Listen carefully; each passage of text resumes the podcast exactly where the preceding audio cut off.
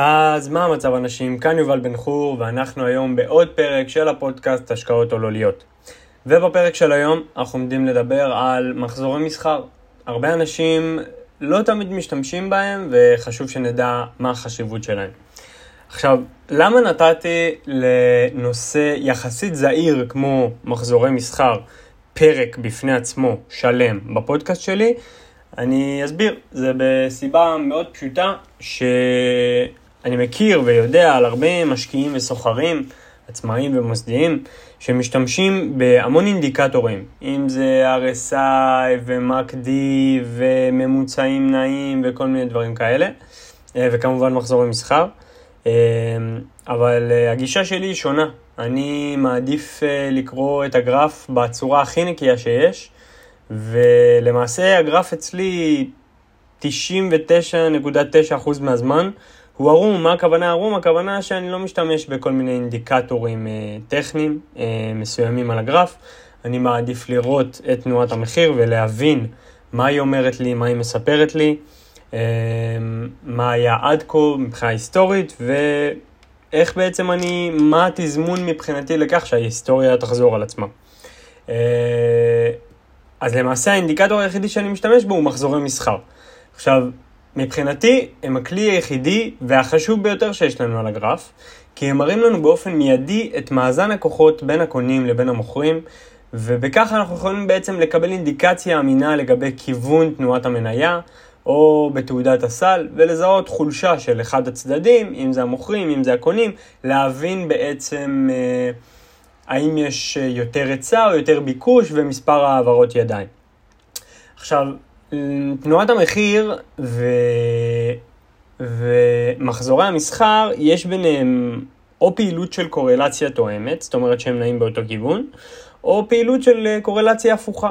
עכשיו, בשני המצבים יש, יש פה איזשהו מסר, ש, שה, שתנועת המחיר, שהגרף, שה, שהסיטואציה אה, בעצם אה, מנסה להגיד לנו משהו, הן כסוחרים והן כמשקיעים. אז אני אפרט. נניח והתנועה בנכס עולה, והמחזור מסחר שלה הוא גם עולה, זאת אומרת המחזור המסחר הנוכחי של תנועת, המס... של תנועת המחיר העכשווית הוא גבוה יותר ממחזור המסחר הקודם, אם זה מבחינת יום או, או אפילו חודש או שבוע או ברמה התוך-יומית, זה חשוב. זה מעיד על כניסה של כסף אל הנכס, על עודף ביקוש, זאת אומרת מספר העברות ידיים הינו לטובת הקונים, תיתכן כניסת לונגיסטים בנקודה הזאת, והצפי הוא המשך עליות בתנועת המחיר. זה קורלציה תואמת, ועוד צורה של קורלציה תואמת היא כשתנועת המחיר יורדת ומחזור המסחר יורד, משמע נמוך ממחזור, ממחזור המסחר שקדם לו. במצב כזה מדובר יותר על לקיחת אוויר זמנית בנכס לצורך המשך עליות בתנועת המחיר, זאת אומרת היפוך. זה קורה לרוב כתוצאה ממימוש של אה, פוזיציות לונג בנכס, לרוב. אה, ומה שזה אומר, זה, זה אומר בעצם המשך ירידות, מה שזה אומר. עכשיו, קורלציה הפוכה, כמו שאמרנו, זה שהתנועה והמחזור משדרים לנו משהו שונה. אז ניקח דוגמה שתנועת המחיר יורדת ומחזור המסחר עולה.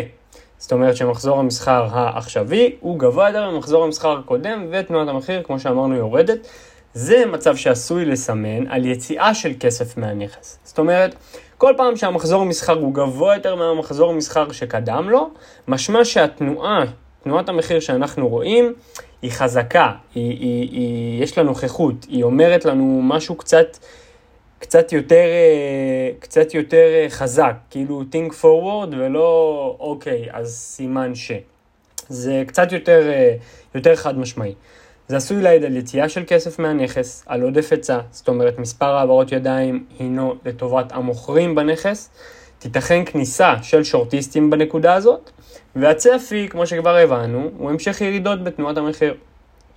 עוד דוגמה לקורלציה הפוכה בין מחזור המסחר לתנועת המחיר, וכשתנועת המחיר עולה ומחזור המסחר יורד, גם פה זה עשוי להעיד על לקיחת אוויר זמנית בנכס, אבל הפעם לצורך המשך ירידות. זאת אומרת, אם תנועת המחיר ירדה פעם שעברה שמחזור המסחר ירד, זה העיד על המשך עליות. עכשיו שתנועת המחיר עולה, זה מעיד על המשך ירידות בתנועת המחיר. גם פה בעצם זה אומר לנו היפוך בתנועת המחיר, ופה זה גם תוצאה של מימוש, אבל הפעם מימוש פוזיציות שורט, וגם זה לרוב.